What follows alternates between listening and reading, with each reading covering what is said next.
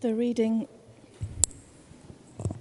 the reading this morning is taken from the book of Acts, chapter 12, starting at verse 5, and that's on page 1044 in your Bibles.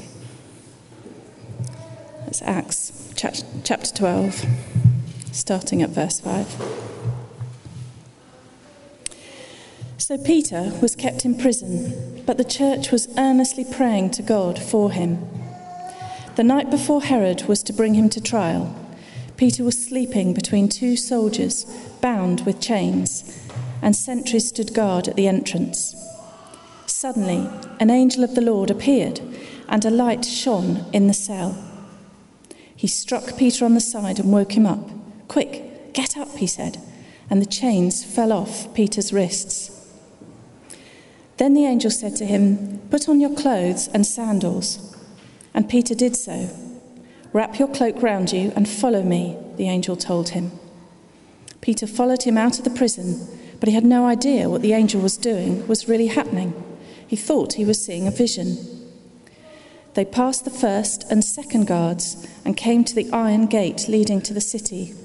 It opened for them by itself, and they went through it. When they had walked the length of one street, suddenly the angel left him. Then Peter came to himself and said, Now I know without a doubt that the Lord has sent his angel and rescued me from Herod's clutches and from everything the Jewish people were hoping would happen. When this had dawned on him, on him, he went to the house of Mary, the mother of John, also called Mark, where many people had gathered and were praying. Peter knocked at the outer entrance, and a servant named Rhoda came to answer the door. When she recognized Peter's voice, she was so overjoyed, she rang back without opening it and exclaimed, Peter's at the door. You're out of your mind, they told her. When she kept insisting that it was so, they said, It must be his angel. But Peter kept on knocking, and when they opened the door and saw him, they were astonished. Peter motioned with his hand for them to be quiet and described how the Lord had brought him out of prison. Tell James and the other brothers and sisters about this, he said, and then he left for another place. In the morning, there was no small commotion among the soldiers as to what had become of Peter. This is the word of the Lord.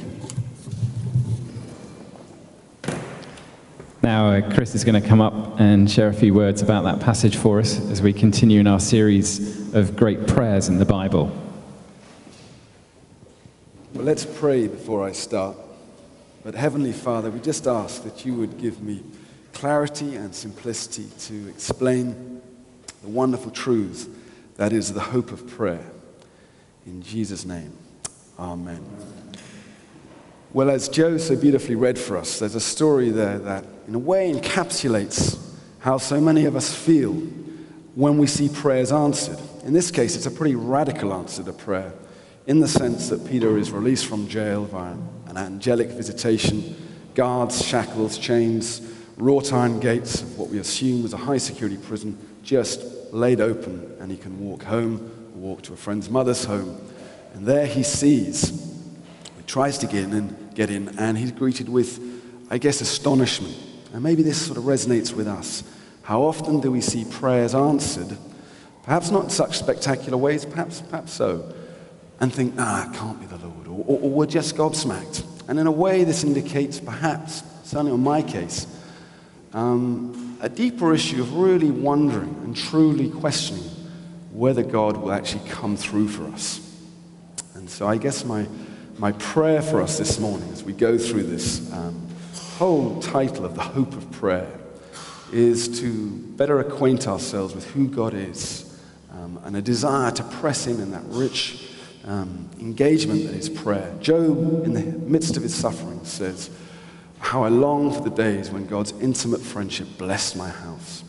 So, my, my prayer, I guess, is for us all that we are restored in our confidence and in our trust that prayer is this wonderful gift. It's not something which indicates moral rectitude, but it's a wonderful language and dialogue we can create and, and, and share, not only as a church, but as individuals, and clearly with the Lord who ordained it and designed it in the first place. So I guess that's the, the, the, basic theme. And we'll be looking at a number of, if you like, um, areas in which we can press in on that front. And I guess I wanted to start, first of all, by reminding us of some of the themes that Tim, I know, has been sharing in the wake of the Freedom Ministry that we picked up about a year or two ago. And the realization that whether we like it or not, uh, we are in a battle. We are in this collision of kingdoms. Um, you'll be aware that ever since Christ was born in Bethlehem 2,000 years ago, that there has been this establishing of a bridgehead into enemy territory. I'm an ex soldier, so I, I, I, enjoy all this kind of language. So, so indulge me if you will. And, and as a result of that, a lot of us have forgotten the, the power of prayer and the reason why we are called to pray ceaselessly. And I want to remind us of some of the scriptures that explain that there is a clear adversary out there. We're told that the devil is the accuser of the brethren.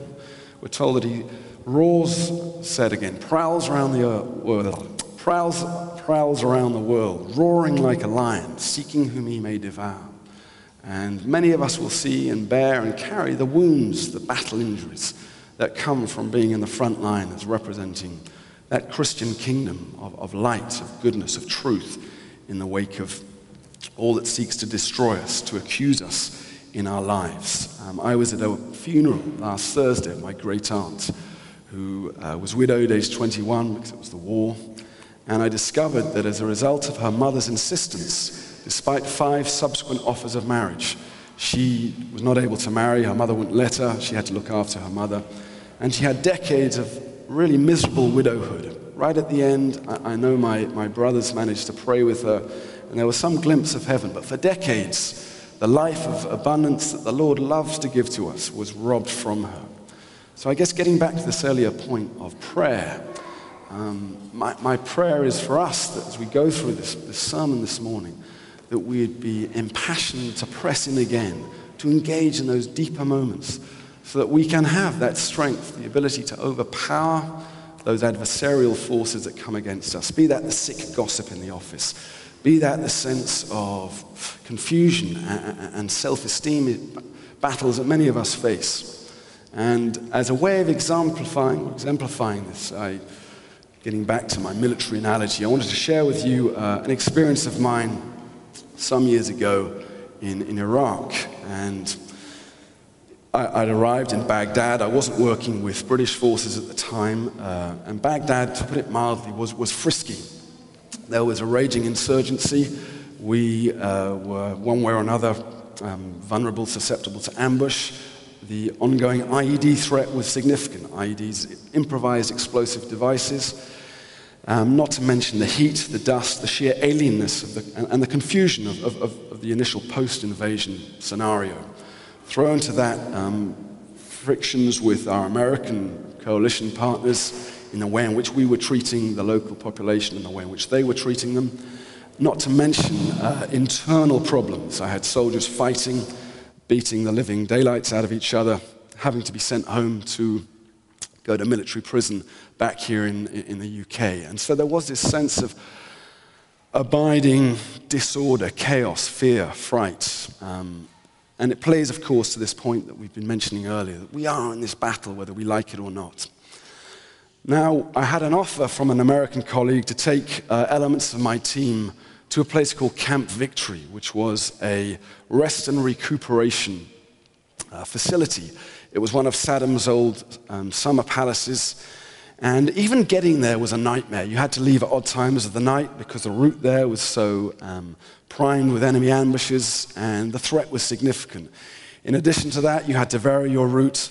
And once you eventually got into the local vicinity of this camp, this, this old Saddamite fortress, there were a number of concentric rings of security. And you'll see where I'm going with this. First, there was this massive mountain, if you like, of perimeter wire, razor wire, on which every sort of 50 to 100 meter point was situated a, uh, an American soldier with a 50 cal machine gun. Flying above all this was um, a series of Apache gunships.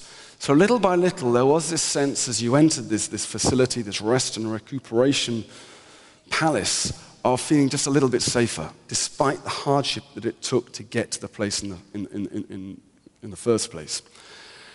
Little by little, you then went through vehicle checkpoints, and eventually you were in these old solid stone walls of what was originally some kind of fortress that Saddam Hussein had then recommandeered and built up for his own security. And amazingly enough, once you got inside, there was this great sense of ah, you were able to take off your helmet, your body armor. It was a, a tangible sense of peace, of, of, safety. You took away the, the, the magazine, the rounds from your weapon. You put it in an armory. You were given a pair of swimming trunks and a t shirt. As you wandered out into this beautiful space, you saw groves of date trees. They had uh, a huge lake there where people were given fishing rods to fish.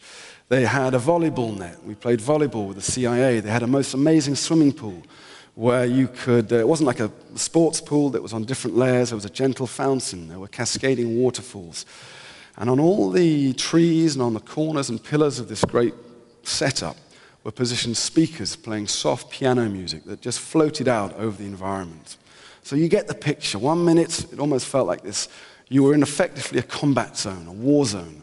There was explosions of mortar rounds coming into play. There were total distrust with the Iraqi police and the local civilian contractors that were supposed to be helping us, but all the while we knew they were feeding back intelligence on our positions, on who we were to the insurgents. And then suddenly, despite the hardship of getting to this palace, of going through these concentric rings of security, you, you, you, you reach this place of, of, of peace, of tranquility, of feeling Ooh, it was a rest from the battle. And in addition to that, we ate Ben and Jerry's ice cream, incredible hamburgers, shrimp gumbo, and, and, you know, I'm laboring the point here. But of course, this is the hope of prayer. That it gives us this wonderful respite, this refuge, this rest and recuperation from the battle that we're in.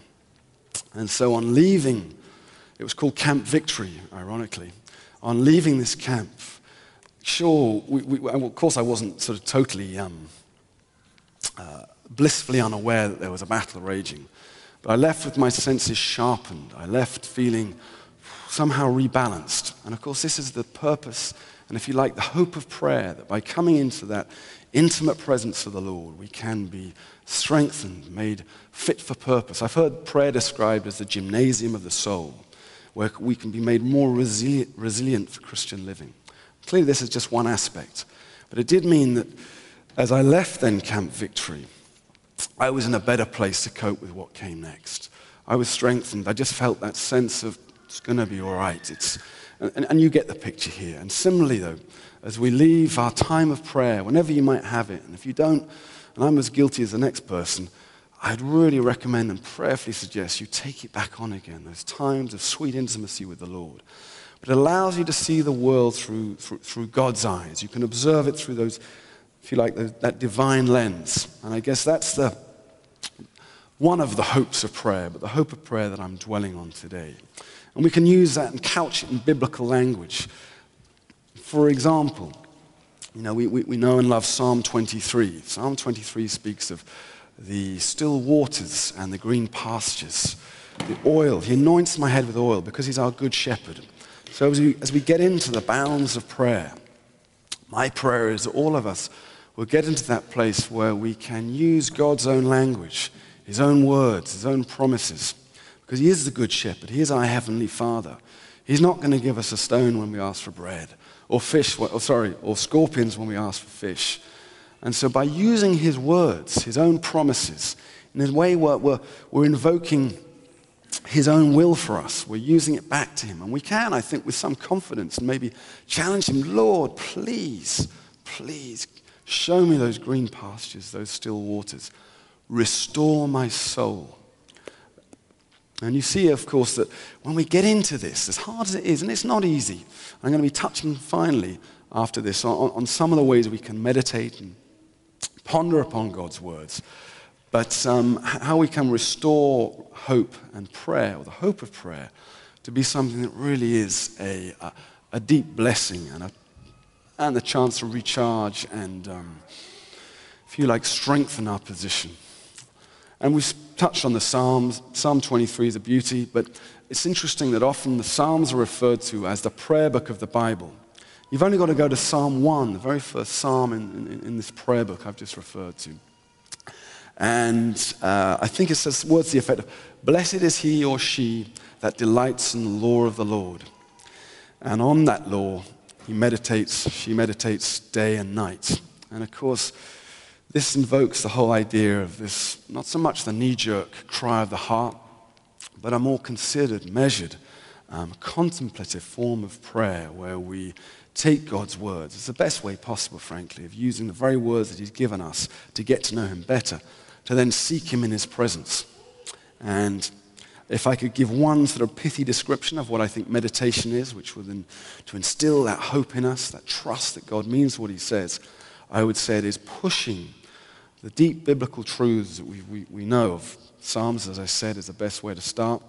Pushing them into our hearts so that not just impacts our hearts, our beings, our inner persons, but of course affects and delights and changes us, allowing the Holy Spirit, the hope of glory in our hearts, to live out of us, to change us by embedding the fruit of the Spirit, the love, joy, peace, patience, etc., etc into that, that core of our being so that we are changed through prayer. Because obviously, if God ordained and designed and invented prayer, it's because He longs to change us through it and to spend time with us in it so that we might know Him better and get to know Him, uh, sorry, and, and, and get to resemble Him. And of course, that again is the great hope of prayer that it's not done through, I suppose, a feeling of ought or moral rectitude, but rather through this deep desire to press in and change. Um, I could go on more about the contemplative, meditative nature of prayer. Um, I think I'll leave it there. I could leave one line, but I think it's Psalm 43 that says, One thing I ask, one thing I desire is to gaze upon the beauty of the Lord. And sometimes, if we just, in the quiet of the day, if we carve out those five minutes, you remember Jesus got up early beat the madding crowd and spend time in the high places on his own in prayer. If we can do the same and we pluck some favorite verse, and just read it out loud, perhaps again and again, to enunciate it, to soak it up, to drink it in, and allow the power of those words to change us. I think there's another good one, Psalm 103. I'm going to need to use my notes here, but Bless the Lord, O my soul, and all that is within me. Bless his holy name. Bless the Lord, O my soul, and forget not all his benefits. And again, you know, we can go through these, these short, pithy nuggets, if you like. And they do instill hope as we think of all the benefits, all the ways in which God has looked after us. Our good shepherd leading us onwards through the green pastures, the still waters, albeit occasionally through those rugged, de- rugged desert conditions. So, you get a feel then for the, um, the hope that is prayer, I, I, I hope. And I, have got to be careful. I should put a caveat on this. Of course, you know, John talks about the Spirit of the Lord blows where he will. And of course, uh, who am I to say that you definitely do this? You will meet the Lord in the most radical way. From my limited experience, you um, are more likely to get that sweet intimacy that Job talks about during these kind of prayers. But of course, the Lord can operate and bless us in innumerable ways, sometimes which are so hard to forget because of their beauty and resonance. Um, so I leave you with that. As a final uh, gesture, I wanted to show you, excuse me, Alfie's favorite bathroom toy. And you'll see where I'm coming with this. I know Ray at the back, you won't be able to see this, but it's a dolphin. And for those at the front, when you twist it a little bit, you can see that the, uh, the dorsal fin or the tail fin spins around and allows it to do this in the bath, paddling pool, even swimming pool if you've got access to one. Now, the point is with a dolphin, it's not like a normal fish. It can't breathe underwater through gills. The very observant of you will see that it has a blowhole. So that means that it has to retreat or retract from its normal habitat of the murky depths and come up to the surface to take in air.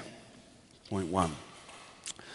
The next point is, is that in order to survive, it needs to do this at a maximum of once every 20 minutes. On average, however, dolphins do it once every eight minutes and sometimes even less. And you see where I'm going with this air prayer. The third point I'd like to make is that when it goes up to the surface, the first thing it does is it expels all the old air, the carbon dioxide, the water residue that's still stuck in its system. And then It can take in that pure, sweet, fresh air that empowers it to return down to the depths, the murky seabed, or wherever.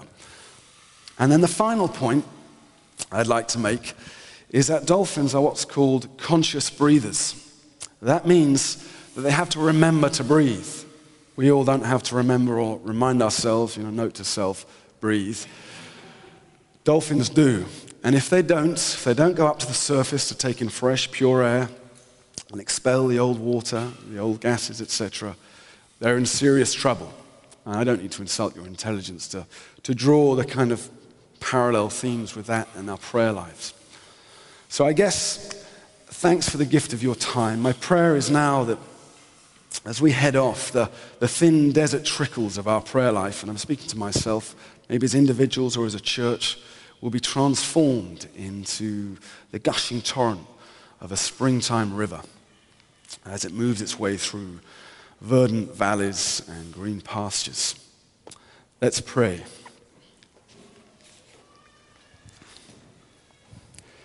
Lord Jesus, we trust that you, as our Heavenly Father, long to hear us pray. Instill and inspire us to know that you are not going to, to let us down, that you are going to come through for us, and that you delight in our prayers. And Lord, would we know that you do provide respite from the battle, you do restore our soul in amidst the frictions and pressures of life. Lord, let us know that prayer takes us into your presence, that it is indeed the gymnasium of the soul. Lord Jesus, let us recommit to your wonderful scriptures and use your words and promises as we pray. And finally, Lord, help us to meditate and be changed as we pray. And Lord, would we not forget to surface for air? Amen.